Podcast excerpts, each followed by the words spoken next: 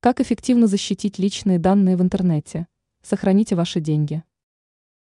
К сожалению, воры каждый день предпринимают попытки получить персональные данные с целью кражи финансовых средств. Многие считают, что ненужные аккаунты неинтересны рядовым мошенникам, но на самом деле они стараются получить доступ к как можно большему количеству информации. Важно понимать, какой компании вы доверяете свою информацию.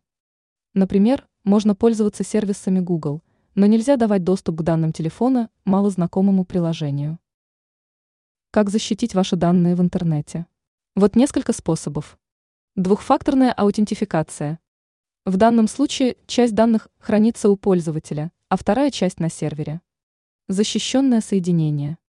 Пользуйтесь сайтами, которые используют безопасное соединение эйч ти ти пи эс. ви пи эн. Особенно важно его включать при работе с публичными Wi-Fi спотами. Важно понимать, что нужно взаимодействовать только с проверенными приложениями и сайтами. Ранее мы писали о том, как защитить смартфон от слежки.